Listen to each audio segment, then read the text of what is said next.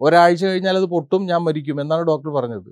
അപ്പോൾ നമ്മൾ ഈ പാന്റ് ഷർട്ടൊക്കെ ഇഞ്ച് ചെയ്തല്ലേ വന്നത് അപ്പോൾ പറഞ്ഞു ഈ വേഷം ഈ പണിക്ക് പറ്റത്തില്ല. ഞാൻ ചോദിച്ചാൽ എന്താ ഭായി ഇത് കാർ കഴുകല പരിപാടി എന്ന് പറഞ്ഞു. ഞാൻ ചോദിച്ചത് എന്താണ്?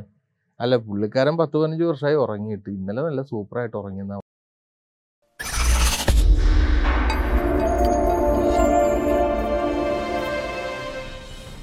സ്വന്തം ജീവിത അനുഭവം സ്വന്തം ഹെൽത്ത് ഇഷ്യൂ ഒരു ബിസിനസ് ഓപ്പർച്യൂണിറ്റി ആയിട്ട് കൺവേർട്ട് ആക്കിയ ഒരു ഇൻസ്പിറേഷൻ സ്റ്റോറി നമുക്ക് ഇന്ന് കേൾക്കാം. Mister Hasan welcome to turning point എങ്ങനെയാണ് ഈ ലൈനിലേക്ക് എത്തിയത്? എവിടുന്നാണ് വരുന്നത്? ആദ്യം തന്നെ എനിക്ക് പറയാനുള്ളത് ഈ രണ്ടായിരത്തി ഒമ്പത് മുതൽ എന്നെ വിശ്വസിച്ച് എനിക്ക് ഓർഡർ തന്ന എന്റെ കസ്റ്റമറുണ്ട് അവർക്ക് ആദ്യം എന്റെ കൂപ്പ് പോയി. ചായ തരുന്നവരുണ്ട് നാരങ്ങാവെള്ളം തരുന്നവരുണ്ട് പഴയ കാലത്തും തന്നിട്ടുണ്ട് ഇപ്പോഴും തന്നിട്ടുണ്ട്. പക്ഷേ ഇപ്പോഴത്തെ പ്രത്യേകത പാൻഡമിക് ആണ്. കൊറോണയാണ്. ആരും വീട്ടിൽ വിളിച്ച് കയറ്റിയല്ല ചായ തരികയല്ല എല്ലാവർക്കും നന്ദി. അതായത് ആ എക്സ്പീരിയൻസ് കാരണം ആ സ്നേഹം കൊണ്ടാണ് താങ്കളെ വീട്ടിൽ വിളിക്കുന്നതും ഈ സൽക്കാരം തരുന്നത്. അതെ അതെ. വളരെ അടുത്ത. സമയത്ത് ചെന്നപ്പം ഒരു കഷ്ണം കേക്ക് എനിക്കും വെച്ചിട്ടുണ്ടായിരുന്നു. അപ്പൊ പതിമൂന്ന് വയസ്സുള്ള മോളുടെ ബർത്ത്ഡേ ആണ്. ഇക്കാക്ക് വേണ്ടി ഒരു കഷ്ണം കേക്ക് മാറ്റി വെച്ചതാണ് കഴിച്ചേ പറ്റുള്ളൂ. ഓ തീർച്ചയായിട്ടും. അതായത് കസ്റ്റമറിന്റെ ജീവിതത്തിലേക്ക് താങ്കൾ ഒരു പങ്കാളിയാണ്. അതെ അതെ അതെ. വെരി ഗുഡ് ആദ്യം താമസിച്ചുകൊണ്ടിരുന്നത് പള്ളിപ്പുറം പഞ്ചായത്തിലാണ്. എന്ന് പറഞ്ഞാൽ ഒരു ദ്വീപാണ് അത് കുട്ടഞ്ചാലാണ്. ഒരു ഐലൻഡാണ്. ഇത് നാല് വശവും വെള്ളത്താൽ ചുറ്റപ്പെട്ട ഒരു ഏരിയയാണ്. പിന്നെ പുറം ലോകം നമ്മൾ കാണാൻ തുടങ്ങിയത് സ്കൂളിൽ പോയപ്പോഴാണ്. അതിനുശേഷം പിന്നെ പഠനം കഴിഞ്ഞു. അതിന് ഒരു ഇരുപത് ഇരുപത്തൊന്ന് വയസ്സായപ്പോൾ ഞാൻ ഗൾഫിലേക്ക് പോയി. പിന്നെ ഒരു ഇരുപത്തഞ്ച് വർഷം സൗദി അറേബ്യയിലാണ്. ഇപ്പം ഞാൻ താമസിക്കുന്നത് ഈ ആലപ്പുഴ ജില്ലയിൽ ചേർത്തല താലൂക്കിൽ പട്ടണക്കാട് എന്ന് പറയുന്ന സ്ഥലത്താണ്. രണ്ടായിരത്തി ഒമ്പതിലാണ് ഞാൻ ഈ ബിസിനസ് ആരംഭിക്കുന്നത്. സാറേ ഞാൻ ഇവിടെ എന്റെ ചെറുപ്പകാലത്തിൽ കുറച്ച് വയറിങ്ങിന്റെ ഇലക്ട്രിക്കൽ സംബന്ധമായ ജോലിക്ക് പോയിട്ടുണ്ട്. പ്ലംബിങ് വർക്കിന് പോയിട്ടുണ്ട്. ഈവൻ സെപ്റ്റിക് ടാങ്ക് ക്ലീനിങ്ങിന് പോയിട്ടുണ്ട്. ആ സമയത്താണ് എനിക്ക് സൗദിയിലേക്ക് ഒരു ഓപ്പർച്യൂണിറ്റി വരുന്നത്. പിന്നെ ഞാൻ കുറച്ച് കാലം ഇവിടെ ഹിന്ദുസ്ഥാൻ പെട്രോളിയം കമ്പനിയിൽ ടെക്നീഷ്യനായിട്ട്. ഒരു മൂന്ന് മാസം. കുറച്ച് കണ്ണൂരുണ്ടായിരുന്നു കുറച്ച് കോട്ടയത്ത്. അതിനുശേഷം ഞാൻ സൗദിയിൽ പോവുകയാണ്. അവിടെ ചെന്നത് ഈ പമ്പ് മെക്കാനിക്കായിട്ടാണ് ജോലിക്ക് പ്രവേശിക്കുന്നത്. പക്ഷേ എനിക്ക് ആ മണം എന്റെ ഇത് അലർജി പ്രശ്നം മൂക്ക് പൊട്ടിയിട്ട് ചോര വരുന്നു. ഒരു ആറേഴ് മാസം അതിങ്ങനെ തള്ളിവിട്ടു. അതിനുശേഷം പിന്നെ പറ്റുന്നില്ല. പിന്നെ അവരുമായിട്ടൊരു രമ്യതയിലെത്തി. അടുത്ത ഒരു വർക്കിലേക്ക് മാറി. അപ്പോൾ എന്റെ ഒരു നാട്ടുകാരൻ പറഞ്ഞു സൂപ്പർ മാർക്കറ്റിലേക്ക് ഒരു ആൾ ആവശ്യമുണ്ടെന്ന് പറഞ്ഞു. ആ സൂപ്പർ മാർക്കറ്റ് ഞാൻ ഓൾറൗണ്ടർ ആയിരുന്നു അവിടുത്തെ ഇലക്ട്രിക്കൽ ചെയ്യും പ്ലംബിങ് ചെയ്യും പർച്ചേസ് ചെയ്യും. അവരുമായിട്ട് ആ ഫാമിലിയായിട്ട് ഭയങ്കര ഒരു ഇതായി. പിന്നെ എനിക്കും തോന്നി ഞാനും ഒരു വലിയ ആളായല്ലോ ചെറിയൊരു അഹങ്കാരമൊക്കെ ഒന്ന് വെച്ച് തുടങ്ങി. അപ്പോൾ വേറെ രീതിയിലേക്കൊരു ഇത് തുടങ്ങി അത് ഫ്ലോപ്പായി. നാട്ടിൽ വന്നു. അടുത്ത ഫ്രഷ് വിസ എടുത്ത് വീണ്ടും സൗദിക്ക് പോയി. പിന്നെ സൗദി ചെന്നിട്ട് ടയർ റീസോളിങ്ങിന്റെ പരിപാടിയാണ് ചെയ്തത്. അതിനെക്കുറിച്ച് പഠിച്ചു. അതൊരു സമയത്ത് സൗദി ബാൻ ചെയ്തു. കാരണം വെച്ചാൽ ഈ ടയറിന്റെ ഈ റീസോൾ ചെയ്ത ഈ ത്രെഡ് നല്ല ചൂട് സമയത്ത് ചിലപ്പോൾ തെറിക്കും. തെറിച്ച് കഴിഞ്ഞാൽ അവിടെ നൂറ്റി ഇരുപത് ഇരുന്നൂറ് പിന്നെ നൂറ്ററുപത് വേഗത്തിലാണ് വണ്ടി ഓടുന്നത്. ഇത് തെറിച്ചിട്ട് രണ്ട് മൂന്ന് അപകടങ്ങളുണ്ടായി. അപ്പോൾ അങ്ങനെ ഇത് അന്വേഷിച്ചപ്പം ഗവൺമെന്റ് അന്വേഷിച്ചപ്പോൾ ഇത് റീസോൾ ചെയ്ത ടയറാണ്. അങ്ങനെ ഇത് ഈ ഇതെല്ലാം ബാൻ ചെയ്തു. ബാൻ ചെയ്തതിന് ശേഷം പിന്നെ ഞാൻ വേറൊരു കൺസ്യൂമർ പ്രൊഡക്റ്റ് എഫ് എം ജിയിലേക്ക് കയറി. ഡിസ്പോസബിൾ ആയിട്ടുണ്ട് ഒരുപാട് സാധനമുണ്ട്. അവിടെ മർച്ചന്റൈസറായിട്ട് പോയി മർച്ചന്റൈസ് സൂപ്പർവൈസറായി പിന്നെ അവരുടെ ഡ്രൈവറായിട്ട് പോകും. ലോങ്ങിൽ സാധനങ്ങൾ കൊണ്ടേ കൊടുക്കാൻ പോകും. ട്രെയിലർ ഓടിക്കും മീഡിയം വെഹിക്കിൾ ഓടിക്കും സ്മോൾ ഓടിക്കും. അവരുമായിട്ട് ഭയങ്കര കമ്മ്യൂണിക്കേഷനായി അവർ മുഖാന്തരമാണ് ഞാൻ പിന്നെ ബഹ്റനിലേക്ക് രണ്ട് വർഷം ട്രാൻസ്ഫർ ആകുന്നത്. ബഹ്റനിൽ പോയി രണ്ട് വർഷം ബഹ്റനിൽ നിന്നു തിരിച്ച് നാട്ടിൽ വന്നു. വീണ്ടും തിരിച്ച് അവരെന്നെ ഹെഡ് ഓഫീസിലേക്ക് വിളിച്ചു. രണ്ടായിരത്തി നാലിലാണ് പിന്നെ രണ്ടാമത് ഞാൻ സൗദിക്ക് പോകുന്നത്. അവിടെ ചെന്ന സമയത്ത് മർച്ചന്റിങ് സൂപ്പർവൈസറാണ് പിന്നീട് പർച്ചേസിങ്ങിലായി പിന്നെ അവരുടെ ഓൾറൗണ്ടറായി പിന്നെ അദ്ദേഹം എനിക്കൊരു അവാർഡ് തന്നു. അവാർഡ് തന്നിട്ട് പറഞ്ഞു നിന്റെ പേര് ഞാൻ മാറ്റിയിരിക്കുന്നു. ഡൈനോമ എന്നാണ് നിന്റെ പേര്. കാര്യം ഞാൻ എവിടെ നോക്കിയാലും ഞാനുണ്ടാകും. പന്ത്രണ്ട് മണിക്ക് ഇൻഷുറൻസിലുണ്ടാകും രാത്രി രണ്ട് മണിയാകുമ്പോൾ കസ്റ്റംസ് ക്ലിയറൻസിലുണ്ടാകും ഇവർ വിളിക്കുമ്പോൾ ഏഴ് മണിക്ക് ഇവരുടെ വീട്ടിലുണ്ടാകും. എപ്പോൾ നോക്കിയാലും എവിടെ നോക്കിയാലും ഞാൻ ഉണ്ടാവും അപ്പോൾ പുള്ളി ആദ്യം വന്നിട്ട് ചോദിക്കും വേറെ ഈസ് ഹസൻ? ഹസൻ ഉണ്ടോ അത്രയേ ഉള്ളൂ. അപ്പോൾ അവരുമായിട്ട് ഭയങ്കര ഇതായിരുന്നു. അപ്പോൾ ആ സമയത്ത് അവരുടെയൊക്കെ കൂടി ഒരു ഇതുണ്ട്. ഞാൻ എന്റെ ഫാക്ട് ഇത് ബിസിനസ് തുടങ്ങാനായിട്ട് അവരുടെയൊക്കെ ഒത്തിരി ഹെൽപ്പ് എനിക്ക് ഉണ്ടായിട്ടുണ്ട്. അങ്ങനെയാണ് ആ- അവിടെ മുതൽ രണ്ടായിരത്തി പത്തൊമ്പതിൽ ഞാൻ പിന്നെ അവസാനിപ്പിച്ചു നാട്ടിലെത്തി. അതായിരുന്നു സൗദി അറേബ്യയിലെ ജീവിതം. സൗദി അറേബ്യയിൽ സൂപ്പർ ഇത് ഈവൻ കാർ കഴുകാൻ പോയിട്ടുണ്ട്. ദഹ്റാൻ എയർപോർട്ടിൽ കുറച്ചു കാലം ജോലിയില്ല. അപ്പോൾ എന്തു ചെയ്യും? പല സ്ഥലത്തും പോകുന്നുണ്ട്. വലിയൊരു ഡിഗ്രി ഒന്നും കയ്യിലില്ല. അപ്പോൾ ഇങ്ങനെയൊക്കെ അലിഞ്ഞു കിടന്നു അപ്പം പിന്നെ ഓർത്ത് വേറെ എവിടെയെങ്കിലും നിൽക്കാമെന്ന് ഓർത്തു. അപ്പോൾ ചില ഇലക്ട്രീഷ്യന്മാർ വരും. അവരുടെ കൂടെ പോവും. പ്ലംബർമാർ വരും. അവരുടെ കൂടെ പോവും. അപ്പം വേറൊരു ദിവസം എന്റെ അടുത്ത് ഒരു മലപ്പുറത്തുള്ളൊരു കാക്ക ചോദിച്ച് വന്നാ നീ വന്നാന്ന് ചോദിച്ചു. ചേച്ചി എവിടെ പോവാ? വാന്ന് പറഞ്ഞു. അങ്ങനെ പോയി. ദെഹ്റാൻ എയർപോർട്ടിലാണ് അപ്പോൾ നമ്മൾ ഈ പാന്റ് ഷർട്ടൊക്കെ ഇഞ്ച് ചെയ്തല്ലേ വരുന്നത്? അപ്പോൾ പറഞ്ഞു ഈ വേഷം ഈ പണിക്ക് പറ്റത്തില്ല. എന്ന് വെച്ചാൽ എന്താ പോയി ഇത് കാറ് കഴുകല പരിപാടി എന്ന് പറഞ്ഞു. അപ്പോൾ എനിക്ക് പത്ത് കാറ് കഴുകാൻ തന്നു. പത്തെണ്ണം ഞാൻ കഴുകണം. എനിക്ക് ഞാൻ അറിയാം നമ്മൾ കാറ് കഴുകുന്നതാണ്. എല്ലാം കഴുകി വൃത്തിയാക്കപ്പോൾ അയാൾ പഠിപ്പിച്ചു തന്നു. ഇത് ഇന്ന ഇന്ന പോലെയൊക്കെ ചെയ്യേണ്ടതെന്നൊക്കെ പറഞ്ഞു. നൂറ് റിയാലാണ് പത്ത് കാറ് കഴുകിയ എനിക്ക് നൂറ് റിയാൽ വരും അപ്പോൾ പുള്ളിക്ക് ഒരു ഇരുപതെണ്ണം മുപ്പതെണ്ണം കഴുകാനുണ്ടാവും. അപ്പോൾ അങ്ങനെ കുറേ കാലം അതിനും പോയിട്ടുണ്ട്. ഇപ്പോൾ സൗദി അറേബ്യയെ സംബന്ധിച്ച് നൂറ് റിയാൽ കിട്ടുക എന്ന് പറഞ്ഞാൽ അന്നത്തെ കാലത്ത് ആയിരത്തി ഇരുന്നൂറ് രൂപ എന്തോ ഈ നൂറിനുണ്ട്. എന്താ എന്തായിരുന്നു ടേണിംഗ് പോയിന്റ് അതായത് എൻ ആർ ഐ ജീവിതം ഇരുപത്തഞ്ച് വർഷത്തോളം സൗദിയിൽ ഈ ബിസിനസ്സിലേക്ക് കടക്കാനുള്ള ടേണിംഗ് പോയിന്റ് എന്തായിരുന്നു? ഒന്ന് ജീവിതത്തിലുണ്ടായ അനുഭവം.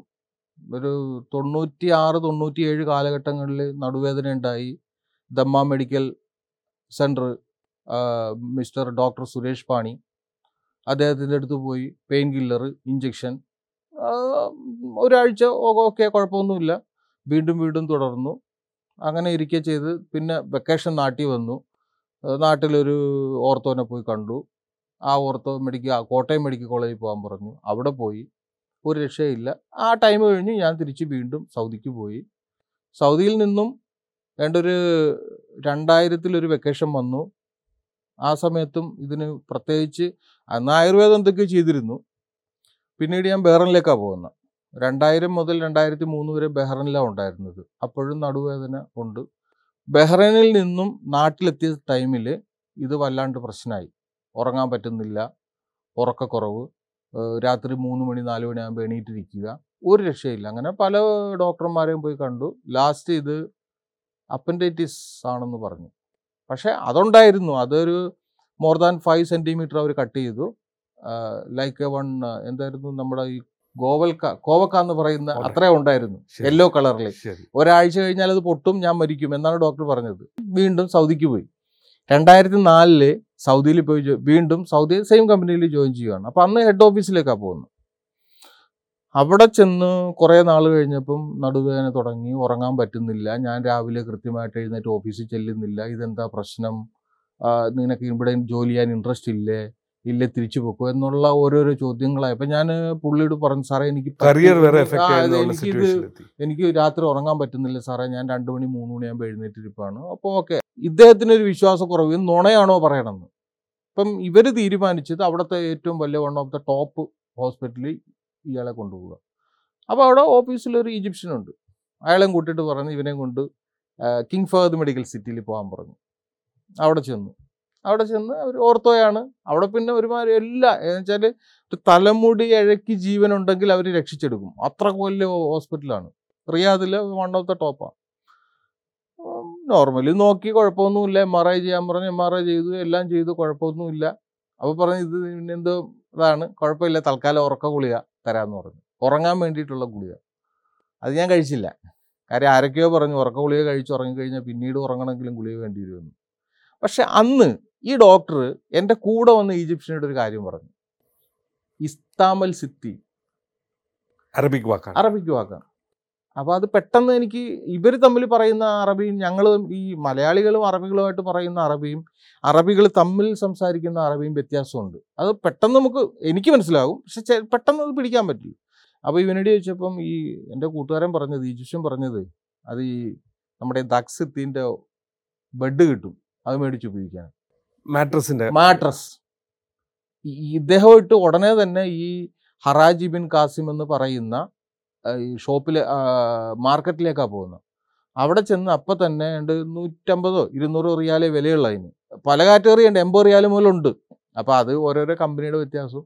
അപ്പോൾ എന്തായാലും ഇച്ചിരി ഹൈജീനിക് ആയിട്ട് കണ്ടു വെച്ചാൽ ഞാൻ ഓർത്ത് കമ്പനിയല്ലേ കാശ് മുടക്കണം അപ്പം പിന്നെ ഇരുന്നൂറ് റിയാലിന്റെ ആയിക്കോട്ടെ ഞാൻ ഞാനും ഓർത്തു. മേടിച്ച് റൂമിൽ കൊണ്ടുവന്നു. അപ്പോൾ ഇതിടണമെങ്കിൽ പ്ലൈവുഡ് അടിച്ച കട്ടിൽ വേണം. അപ്പോൾ എന്റെ കട്ടിൽ ഓൾറെഡി ഒരു സ്പ്രിങ് ടൈപ്പ് ഒരു അമേരിക്കൻ സ്റ്റൈൽ ഒരു സാധനം. അപ്പോൾ അതിന് കട്ടിലും മേടിച്ചു. സംഭവം ഏതാണ്ട് ഞാൻ റിലാക്സ് ആകാൻ തുടങ്ങി. ഒരു കുഴപ്പമില്ല എത്ര സമയത്തിനുള്ളിൽ? എത്ര ഒരു മൂന്ന് ദിവസം. അത്രേ ഉള്ളൂ. മൂന്നോ നാലോ ദിവസം. എന്ന് പറഞ്ഞാൽ ഈ സെയിം ഡേ മുതൽ രാവിലെ ഞാൻ ചെന്നപ്പോൾ രാവിലെ ഞാൻ ഏഴ് ഇരുപതായപ്പോൾ ഞാൻ ഓഫീസിലെത്തി. ഏഴരക്കെ ആൾക്കാർ വരുവുള്ളൂ. അപ്പോൾ എന്റെ അടുത്ത് ഇവൻ ചോദിച്ചു നീ ഇന്ന് നേരത്തെ ആണല്ലോ ഞാൻ പറഞ്ഞു ഞാൻ ഉറങ്ങി. അപ്പോൾ അത് നീ ഉറക്കവിളി കഴിച്ചില്ല. ഞാൻ പറഞ്ഞു ഏ ആ സംഭവം ഒന്നും ഞാൻ എടുത്തിട്ടില്ല. പ്രൂഫിനും കഴിച്ചിട്ടില്ല ഒന്നും കഴിച്ചിട്ടില്ല.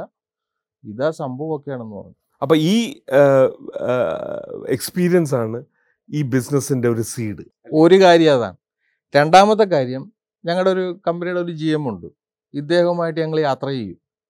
യാത്ര ചെയ്യുമ്പോൾ പുള്ളി ഫൈവ് സ്റ്റാർ ഹോട്ടലിലെ പുള്ളി റൂം എടുക്കുകയുള്ളൂ പുള്ളി ചോദിക്കുന്നൊരു കാര്യം ഓർഫ സിത്തീനും അല്ല ചെക്കിൻ സമയത്ത് ഹോട്ടലിൽ ചോദിക്കുന്നത്. ഈ ആയുധി എന്ന് ചോദിച്ചാൽ ഇത് വേറെ ഫ്രീ പറയുന്നത് പറഞ്ഞാൽ ലക്ഷറി ആണോ ലക്ഷറി ആണോ അതോ ഇത് മെഡിക്കേറ്റഡ് ആണോ? അപ്പം ചിലർ പറയും അല്ല അവിടെ റൂം എടുക്കത്തില്ല പുള്ളി. അവിടെ നിന്ന് വിടും. എത്ര വലിയ ഹോട്ടൽ പുള്ളി എടുക്കത്തില്ല. പുള്ളി പറയും ഇവിടെ ശരിയാകത്തില്ലെന്ന് പറയും. എവിടെയെങ്കിലും പോയിട്ട് ചിലപ്പോൾ അപ്പാർട്ട്മെന്റ് ആയിരിക്കും കിട്ടുന്നത്. അപ്പൊ നമ്മൾ ഓർക്കും ഇത് കാശ് ലാഭിക പക്ഷെ പിന്നീട് പുള്ളി ഒരിക്കൽ ഞങ്ങൾ ഒന്നിച്ച് ബേറനിൽ പോയി. ബേറനിൽ പോയിട്ട് പുള്ളി ഇങ്ങനെ ഹോളിഡേ അവിടെ എവിടെയോ ചെന്നു.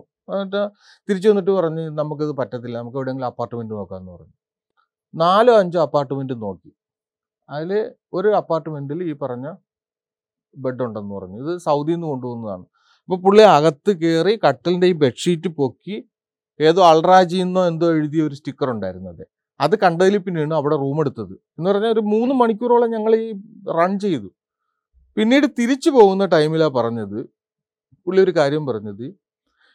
ഈ ബെഡ്റൂം ഭംഗിയാക്കലെന്ന് പറയുന്നത് നീ കാശ് കൊടുത്ത് കടിക്കണ നായ മേടിക്കുന്നതിന് തുല്യ. നീ ഒരു ആറേഴ് മണിക്കൂർ കിടന്നുറങ്ങുന്നുണ്ടല്ലോ. നീ അറിയുന്നില്ല നീ എവിടെ കിടന്നത്. അത് നീ സുരക്ഷിതമായിട്ടുള്ള സ്ഥലത്ത് കിടക്കുക. അതിന് നിന്റെ ബോഡിയെ സപ്പോർട്ട് ചെയ്യുന്ന ഒരു സാധനമേ നീ ഉപയോഗിക്കാവുള്ളൂ. നീ ബെഡ് ഉപയോഗിക്കണ്ട. നീ വെറുതെ ബെഡ്ഷീറ്റ് വിരിച്ചിട്ട് താഴെ കിടന്നാൽ മതി. നിന്റെ ശരീരത്തുണ്ടാകുന്ന ഓവർ എനർജി ഡിസ്ചാർജ് ആയിട്ട് നിനക്ക് നല്ല എനർജി കയറും. അത് വലിയൊരു അഡ്വാന്റേജ് നിനക്ക് നേരം വെളുത്തു കഴിഞ്ഞാൽ നിന്റെ മൈൻഡ് മൊത്തം നല്ല ഫ്രീ ആയിട്ട് പോസിറ്റീവ് അതെ അടുത്ത ദിവസത്തെ ക്വാളിറ്റി എന്ന് മാത്രം ആ വ്യത്യാസമാണ് അതെ അതെ അതെ. നമ്മുടെ ബിസിനസ് നമ്മുടെ മൈൻഡിലേക്ക് കയറാൻ തുടങ്ങി. ഇത് സംഭവം ഇത് കുഴപ്പമില്ലല്ലോ. അതിനുശേഷം വീട്ടിലേക്ക് വിളിക്കുമ്പോൾ വാപ്പാക്ക് സുഖമില്ല നടുവേദനയാണ് പ്രശ്നമാണ്. അപ്പം ഞാൻ എന്റെ കാര്യം അപ്ലൈ ചെയ്തു അവിടെ. ഇത് സംഭവം ഇതിന്റെ പോലെ. അപ്പം ഇതൊരു പീസ് എനിക്കൊന്ന് കാർഗോ അയക്കണം റിയാദ് എന്ന് പറയുന്ന സിറ്റിയിൽ ഏതാണ്ട് മോർ ദാൻ പതിനഞ്ചോ ഇരുപതോ സീ കാർഗോയുണ്ട് എയർ കാർഗോയുണ്ട് ആരോട് ചോദിച്ചിട്ടും ഇത് പറ്റുന്നില്ല അയക്കത്തില്ല. ഇത് ബെഡ് അയക്കത്തില്ലെന്ന് പറഞ്ഞു. തിരിച്ച് അപ്പം അടുത്ത എനിക്ക് വെക്കേഷനായി ഞാൻ വെക്കേഷൻ വന്നു. രണ്ടായിരത്തി ഒമ്പതിൽ അന്ന് ഞാൻ താമസം പട്ടണക്കാട് എന്ന് പറഞ്ഞ സ്ഥലത്തേക്ക് മാറ്റി ചേർത്ത് ഇവിടെ. രണ്ടായിരത്തി ഒമ്പതിൽ ഞാൻ ലൈസൻസ് എടുത്തു. ഇമ്പോർട്ട് എക്സ്പോർട്ട് ലൈസൻസ് അതെടുത്തു ഇതിപ്പം ലൈസൻസ് ഉണ്ടല്ലോ. പിന്നെ എന്താ അയച്ചാൽ ബെഡ് അയച്ചാൽ എന്താ? സൗദി അറേബ്യ ചെന്നു. പിറ്റേ ദിവസം തന്നെ പോയി ഒരു കണ്ടെയ്നർ ബെഡ് അയച്ചു. ഒറ്റ കണ്ടെയ്നർ. ട്വന്റി ഫീറ്റ് ഒരു കണ്ടെയ്നർ ബെഡ് അയച്ചു. വേറെ പ്രിപ്പറേഷൻ ഒന്നുമില്ല. ഒന്നുമില്ല. ഈ ലൈസൻസ് മാത്രമേ എടുത്തിട്ടുള്ളൂ. അങ്ങ് ആ ലൈസൻസ് ഞാൻ ഇന്ത്യ ഗവൺമെന്റ് അനുവദിച്ചിരിക്കുന്ന ലൈസൻസ് അല്ലേ എടുത്തിരിക്കുന്നത്. പിന്നെ എനിക്ക് എന്തിനാ വേറെ എന്താ സംഭവം? ഈ സംഭവം ഇത് കസ്റ്റംസിലെത്തി കസ്റ്റംസിലെത്തിയപ്പോഴാണ് അറിയുന്നത് ഇതിനത് കെ വി ടി എ വേണം കേരള വാല്യൂ ആഡഡ് ടാക്സ് വേണം. അതെന്റെ കൈവശം ഇല്ല. അവരൊരു എന്ത് മണ്ടത്തൊരു കാണിച്ചിരിക്കണം? ഇത് കേരള വാല്യൂ ആടെ ടാക്സ് എടുക്കാതെ ഇത് അയക്കാൻ പാടില്ല. നിങ്ങൾ എന്ത് എന്ത് പറഞ്ഞു വരും എനിവേ വാട്ട് ഈസ് സൊല്യൂഷൻ വേണമല്ലോ അതെ. അപ്പോൾ വാപ്പാനെ വിളിച്ചു പറഞ്ഞു. വാപ്പ ഒരുപാട് ഫയർ ചെയ്ത് അങ്ങനെയാണ് ഇങ്ങനെയാണെന്നൊക്കെ പറഞ്ഞു. ലാസ്റ്റ് ഒരു ജോസഫ് ഏട്ടന്റെ അടുത്ത് എത്തിപ്പെട്ടു. ഇപ്പം ജോസഫ് ഏട്ടൻ എന്ന് പറഞ്ഞാൽ ചേർത്തലയിൽ അറിയപ്പെടാവുന്ന ഒരു ഓഡിറ്ററാണ് അപ്പം പുള്ളി ഒരു ബൈ ഫോണിലൂടെ ഒരു പിന്നെ സെയിൽ ടാക്സി വിളിച്ച് ചോദിച്ചാലും അതിനൊരു നടപടിയുണ്ട്. കാര്യം പുള്ളി നുണ പറയുകയല്ല സത്യസന്ധതയെ ചെയ്യുള്ളൂ കൃത്യം കൃത്യം കാര്യങ്ങളെ ചെയ്യുള്ളൂ. ഈ ഫ്രഷ് ടു ഹോമിന്റെ ഫാദറാണ്. Fresh to home Mathews fresh to ഹോമിന്റെ Mathews ഉണ്ട്. മാത്യു ചേട്ടന്റെ ഫാദറാണ് ജോസഫ് ചേട്ടൻ. എന്റെ വാപ്പിച്ചിയുടെ അടുത്ത കൂട്ടുകാരനാണ്. പിന്നെ ഞങ്ങൾ സംസാരിച്ചു വന്നപ്പം അദ്ദേഹത്തിന്റെ അനിയൻ എന്നെ സ്കൂളിൽ പഠിപ്പിച്ചിട്ടുണ്ട്. അപ്പോൾ ഒരുപാട് കമ്പനിയായി എല്ലാ ദിവസവും സംസാരിക്കും. പതിനഞ്ച് ദിവസം കൊണ്ട് പുള്ളി ഈ രജിസ്ട്രേഷൻ എടുത്തു. സെയിൽ ടാക്സ് രജിസ്ട്രേഷൻ എടുത്തു. പിന്നെ അവർക്ക് കെ വി ടി ഒ കൊടുത്തു ക്ലിയർ ചെയ്തു കണ്ടെയ്നർ വീട്ടിലെത്തി. മോർ ദാൻ വൺ മന്ത്സ് അപ്പൊ നല്ല ഡെമറേജും ആയി. ഡെമറേജ് ആയി. ഒരു ലക്ഷം രൂപ ഡെമറേജ് ആയി. തൊണ്ണൂറായിരത്തി സംതിങ് ട്രാൻസേഷ്യ വഴിയാ മറ്റേ വന്നു അപ്പൊ സാധനത്തെക്കാട്ടി വില ഡെമറേജിനായി. ഡെമറേജ് ആയി. അപ്പോൾ കൊണ്ടുവന്നു. അവിടെ അപ്പോൾ അതിനിടയ്ക്ക് ഗോഡൗൺ രജിസ്റ്റർ ചെയ്യണം. ഇത് എവിടെ കൊണ്ടുവന്ന് വെക്കണം എന്നുള്ള രജിസ്ട്രേഷൻ വേണം. അങ്ങനെ തുറവൂർ എന്ന് പറഞ്ഞ സ്ഥലത്താണ് ഗോഡൗൺ എടുത്തിരിക്കുന്നത്. അവിടെ കൊണ്ടുവന്ന് വെച്ചു. കുറച്ച് ഫ്രണ്ട്സ് വഴി കുറേ.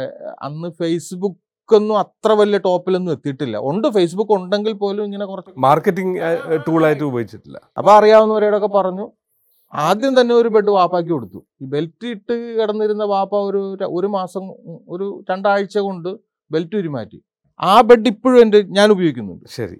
വാപ്പ കിടന്നിരുന്ന ബെഡ് രണ്ടായിരത്തി ഒമ്പതിലുണ്ട് ബെഡ് ഇപ്പോഴും ഈ ആർക്ക് നാല് സൈസ് എന്ന് പറയുന്നത് ഇപ്പോഴും എന്റെ കൈ വെച്ചാൽ ഒരു കേടും കൂടാതെ ഇപ്പോഴും ഉണ്ട്. ഇതിങ്ങനെ നമ്മൾ റിസർച്ച് ചെയ്തു. ഇതിനകത്ത് സംഭവം ഉണ്ട്. ഇതിനകത്തൊരു കാരണമുണ്ട്. കാരണം ഇത് നിങ്ങൾക്ക് ഉറങ്ങാൻ പറ്റിയ സാധനം ഇവിടെ താങ്കൾ വളരെ ഒരു യുണീക്ക് മാർക്കറ്റിംഗ് സ്ട്രാറ്റജിയാണ് ഉപയോഗിച്ചിരിക്ക- ഏഹ് ഇരിക്കുന്നത്. അതായത് നിങ്ങൾ റീറ്റെയിലേഴ്സിനല്ല കൊടുക്കുന്നത്. നിങ്ങൾ ഡയറക്റ്റായിട്ട് കസ്റ്റമറിനാണ് കൊടുക്കുന്നത്. അതെങ്ങനെയാണ് ആ ഡിസിഷൻ അല്ല ഡിസിഷൻ എന്ന് പറഞ്ഞാൽ അതിന് ഒരുപാട് കാരണങ്ങളുണ്ട് സാറേ. ഒന്നാമത്തെ കാര്യം നമ്മൾ പറയുന്നതൊന്നും ആരും കേൾക്കുന്നില്ല. നമ്മളൊരാളെ ജോലിക്ക് വെച്ചു അവരൊന്നും കൃത്യം ചെയ്യുന്നില്ല. ഇപ്പം ഞാൻ തന്നെയാണ് ചെയ്യുന്നത്. ഇതിനകത്ത് ആരുമില്ല. ഞാനുണ്ട് എന്റെ പെണ്ണും പിള്ളയുണ്ട് ആ എന്തോരം ചെയ്യാൻ പറ്റും ഞങ്ങൾക്ക്? അത്രേ ചെയ്യുന്നുള്ളൂ. അത് മതി. കേരളത്തിനകത്ത് എവിടെ വേണമെങ്കിലും നമ്മൾ കൊടുക്കും.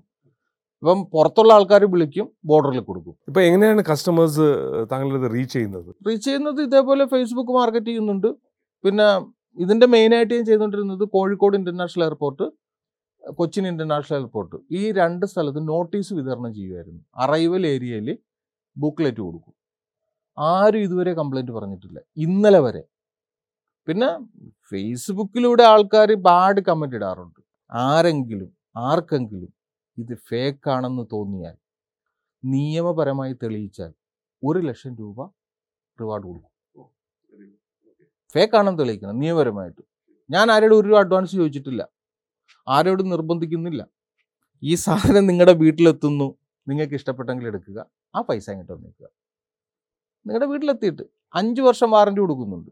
അത് ഉത്തരവാദിത്തോടു കൂടി ഇതുപോലത്തെ റിയാക്ഷൻസ് അതായത് നടുവേന മാറി ഹെൽത്ത് ഇമ്പ്രൂവ് ആയി അങ്ങനത്തെ റിയാക്ഷൻസ് കിട്ടാറുണ്ട് ഒരുപാട് പേര് വിളിക്കാറുണ്ട്. ഇപ്പോൾ ഈ അടുത്ത സമയത്ത് മിസ്റ്റർ സന്ദീപ് നമ്മുടെ കോഴിക്കോട് ജില്ലാ കോടതിയിലെ അഡ്വക്കേറ്റാണ് പുള്ളി വാങ്ങിച്ചത് അദ്ദേഹത്തിനെ പഠിപ്പിച്ചൊരു സാറ് ഇദ്ദേഹത്തിനോട് രണ്ട് ബെഡ് വാങ്ങിച്ചു. കോഴിക്കോടാണ് സ്ഥലം. കോഴിക്കോട് യൂണിവേഴ്സിറ്റിയുടെ നിയർ ബൈ യൂണിവേഴ്സിറ്റി കാലിക്കറ്റ് യൂണിവേഴ്സിറ്റിയുടെ. അപ്പോൾ ഞാൻ കാസർഗോഡ് പോയി തിരിച്ചു വരുന്ന സമയത്ത് ഈ സാർ എന്നെ വിളിച്ചിട്ട് പറഞ്ഞ് "ഏ, സന്ദീപിനൊരു ബെഡ് വേണം. ഒരെണ്ണം സ്റ്റോക്ക് ഉണ്ടാന്ന് ചോദിച്ചു. ഞാൻ പറഞ്ഞു സാറേ ഇത് തൃശ്ശൂർ ഞാൻ പോകുന്ന വഴി തൃശ്ശൂർ ഇറക്കാനുള്ളതാണ്. പക്ഷേ ഞാൻ കോഴിക്കോടല്ലേ. എന്തായാലും ഞാൻ ഒരെണ്ണം കൊടുത്തിട്ട് പോകാമെന്ന് പറഞ്ഞു. അവർ ആ ഒരു വൈകുന്നേരം ഒരു നാല് മണി അഞ്ച് മണി സമയത്ത് ഞാൻ